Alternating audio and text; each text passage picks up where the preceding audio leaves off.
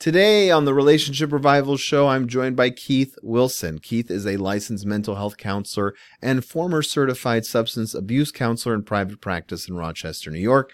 He's had more than 30 years experience with as diverse a population as troubled youth, troubled marriages, domestic violence victims and perpetrators, addicts and alcoholics, sexual abuse offenders, survivors and non-offending spouses, the seriously mentally ill, and the worried well, and the people who love all of the above.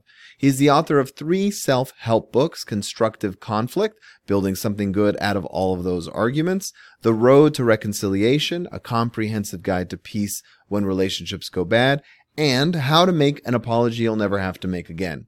He's also published three novels and early parts of what may be his next book, Searching for an Inner Adult, a field guide to feelings, and The Reflective Eclectic can be found on his blog at keithwilsoncounseling.com. You're listening to the Relationship Revival Podcast with John DeBach, also known as Mr. Spirituality. That's me. I'm your host, giving you insights and guidance from over 10 years in the field of this amazing journey we call romance. On this show, I go over everything you need to know about how to get into a relationship, how to get the most out of a relationship, and sometimes even how to gracefully end a relationship without pulling your hair out and going crazy. And occasionally, I'm even joined by new and old friends who are also relationship experts to bring you guidance and wisdom with new perspectives. Thanks for stopping by. Keith Wilson, thank you so much for being on the program with me. I'm happy to be here. I um I am fascinated by all the different types of people you've worked with in terms of the population. Mm-hmm. Is there a reason that you've had such a diverse experience in your in your life or is that just kind of accidental? Uh, well, I've been doing this for a long time, so uh, uh, things kind of accumulate that way. Uh, for the longest you know, in any career, it takes a while before you get settled into something. And so I worked with um, uh, kids who we used to call uh, juvenile delinquents uh, back in the beginning, um, and then uh, alcoholics, and then uh, uh, folks with severe mental illnesses, some sexual offenders, some many victims. Uh, then I went into private practice, and that opened up a whole new field of folks that I work with.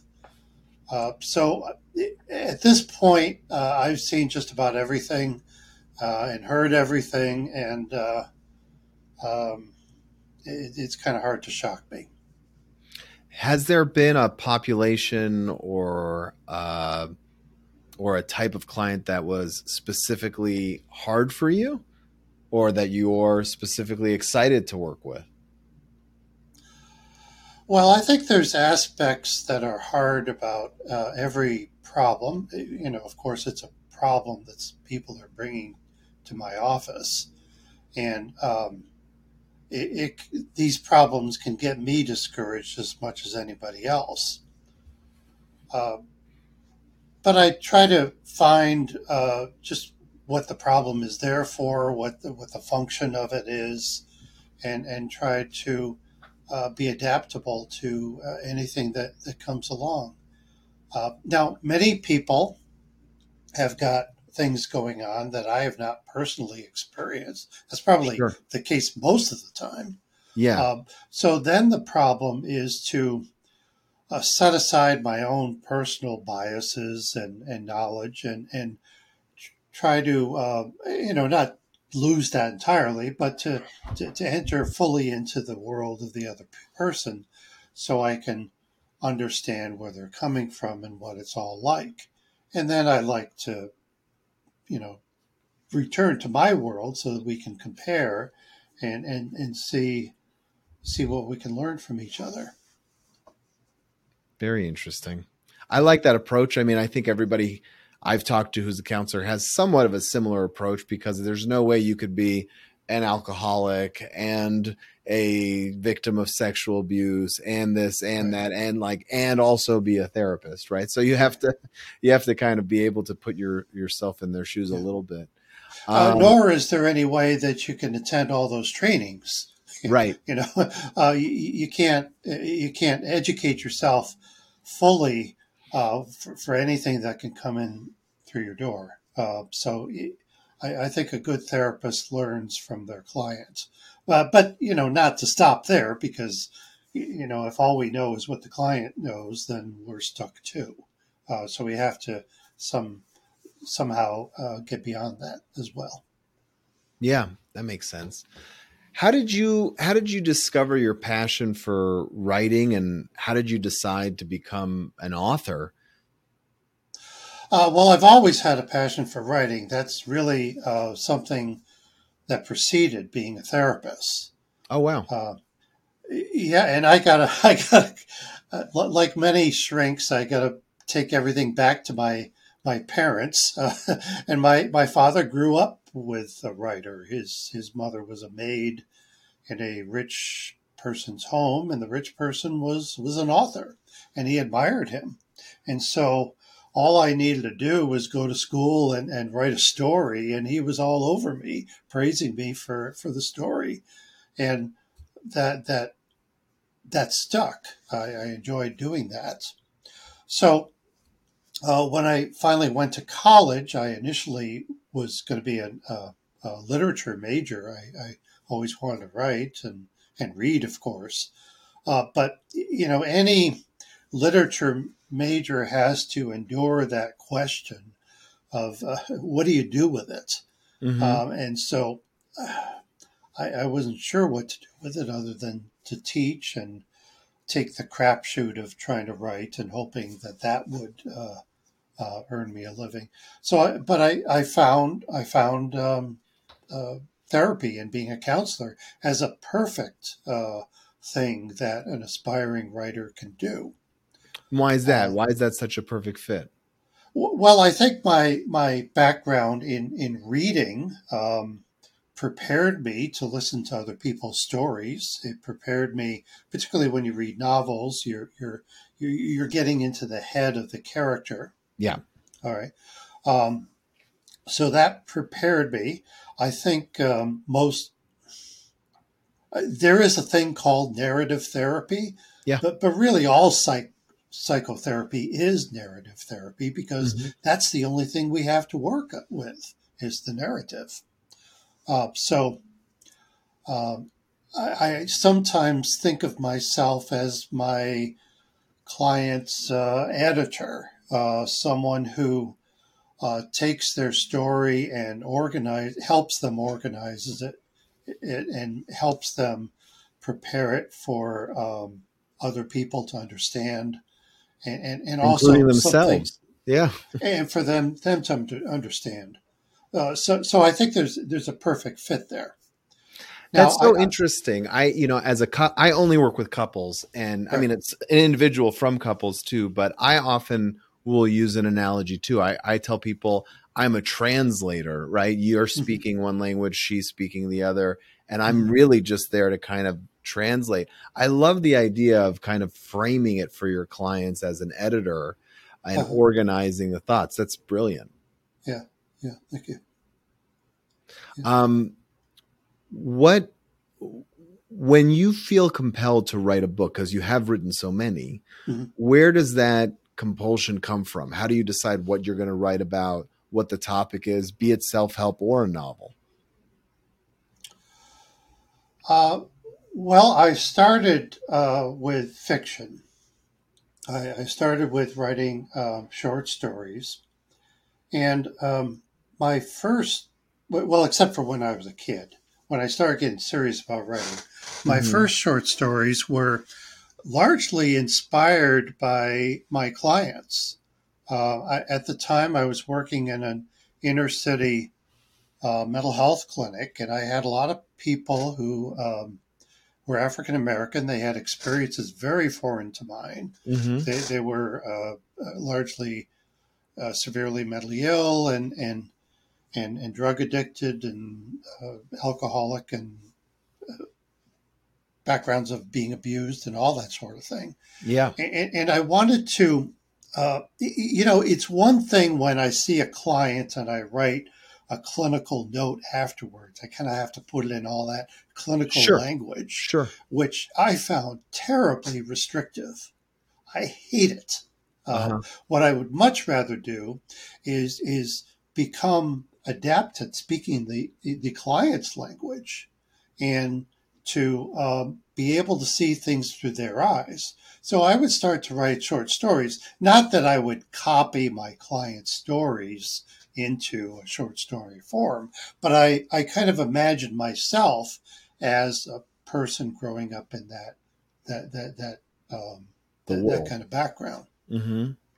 Now today, the- the- there's a little.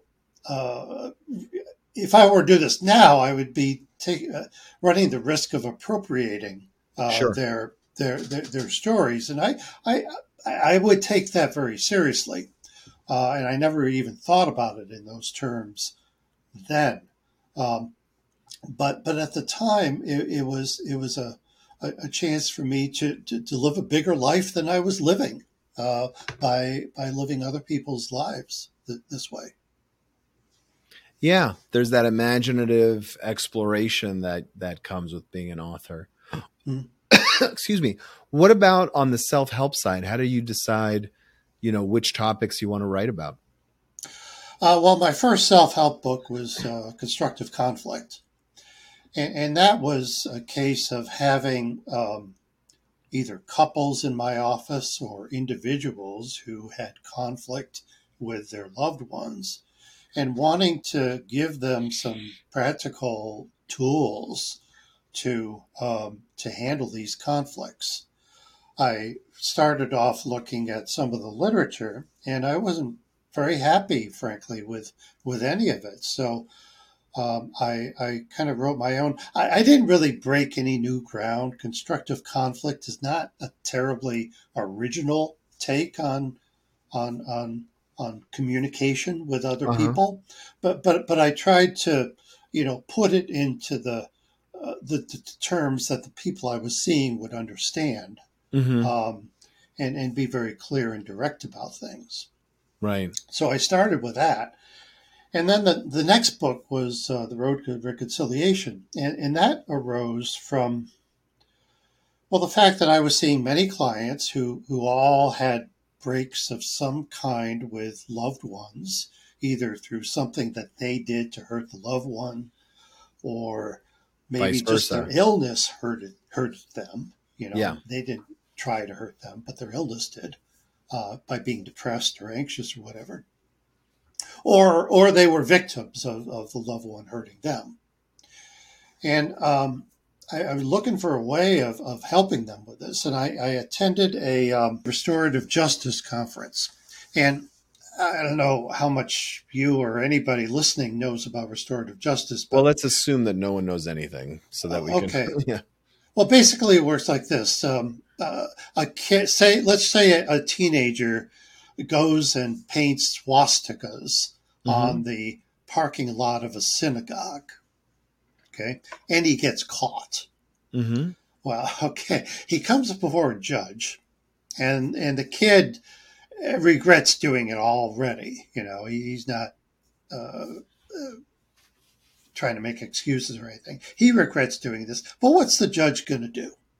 The judge can send the kid to jail where he'll probably, you know, meet a bunch of skinheads and and become even further radicalized. Mm-hmm. Okay.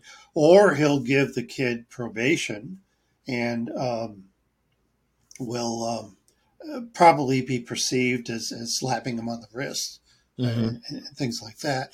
Or the or the judge could sentence the kid to uh, rest, uh, see a restorative justice counselor. And if he sees the counselor, then the counselor will talk to him about you know if he's really sorry he did this, and um, how he imagines it might have affected the congregation, and what he's willing to do to make amends.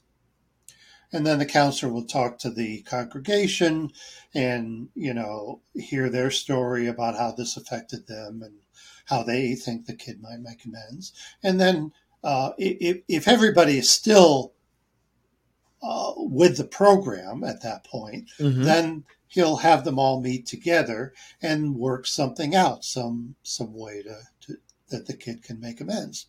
So I went to this conference to learn how to do this because at the time I was new in private practice and worried that I might not have enough work. Um, so I, I- I went to this conference and um, I, I thought about using these same principles with the people that I was already seeing. You know, the, the alcoholic who, uh, you know, is following his 12 step program and, you know, needs to make amends, but doesn't have all that good structure to do that.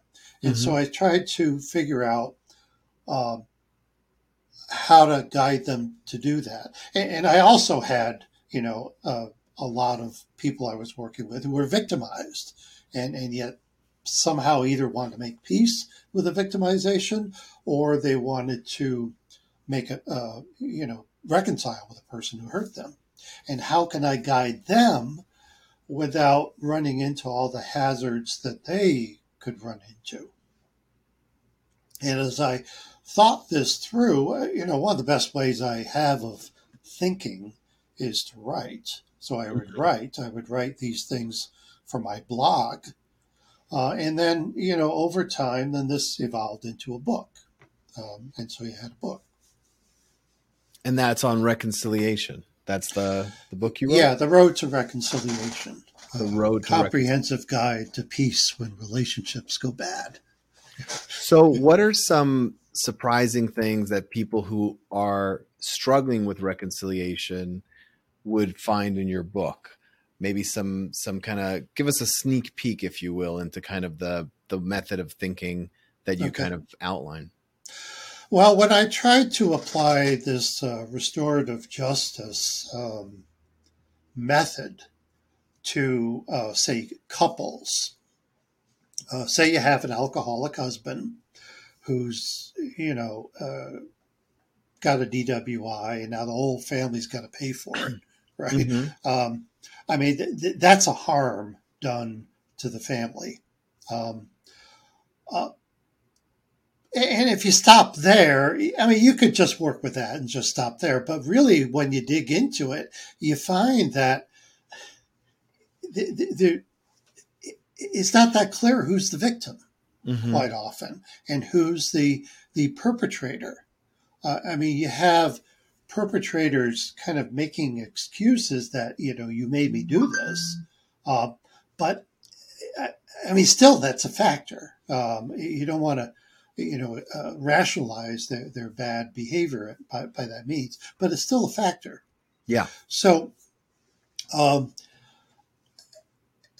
came up with this idea of, of the victim cycle where where um, you know when you're victimized the, the, the first thing you want to do is is you know make some restitution or, Yeah. uh, re- retribution i mean Okay. um, and, and then that that that that turns you into an offender okay and then uh, the other person's victimized and then they become an offender and you go around and around and around so where do you start you know Right. in a case like that so my answer to that is well you start where the person is you know so if i have an alcoholic in my office who says oh my wife makes me drink you know she nags me so much she makes me drink you know the, old me would have just dismissed that and said you know you're making excuses The Yeah. you made a choice to drink but but now i take that much more seriously okay. um, and, and, and I, I,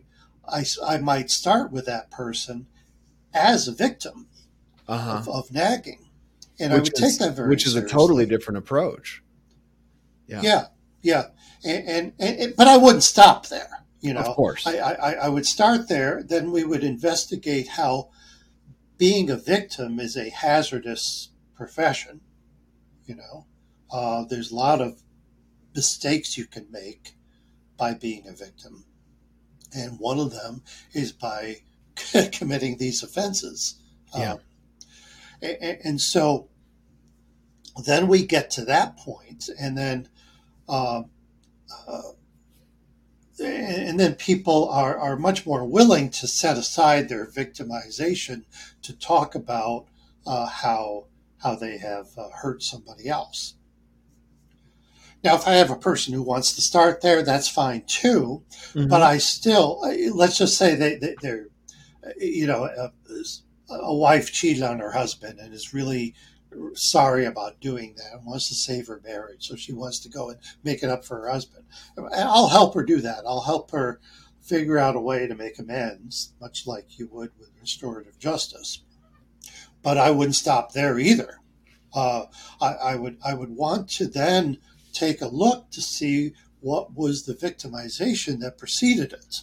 Mm-hmm. Because if I don't do that, then it's probably just going to happen all over again. Mm-hmm. Right? You, you, have to look at both sides of the uh, of the ledger here. Absolutely fascinating. Where can people find your Road to Reconciliation book? What's the easiest way for them to get it? Uh, it's on Amazon um, and, Bar- and Barnes and Noble. Uh, okay, great. Yeah. And I'm sure they can learn more about you on your website, Keith Wilson Counseling, as well. Yeah, uh, KeithWilsonCounseling.com. Uh, I didn't put it. I didn't say the dot com. A lot of things. A lot of things posted there. Yeah, KeithWilsonCounseling.com. Well, keep writing. I'm excited to see what you come up with next, and thank you so much for sharing your wisdom and time with uh, with the audience. If you're interested in learning how to get the absolute most out of your romantic relationships, then you're in luck because I have put together a free workshop or masterclass, if you will, about three secrets that people in happy relationships have discovered. You can view the workshop at mrspirituality.com slash three secrets. Again, it's completely free. Just go there and watch it. It'll help you on your journey, give you some wisdom, some things to think about. The website again is mrspirituality.com slash three secrets. That's mrspirituality.com slash the number three, the word secrets. It's all yours. Enjoy.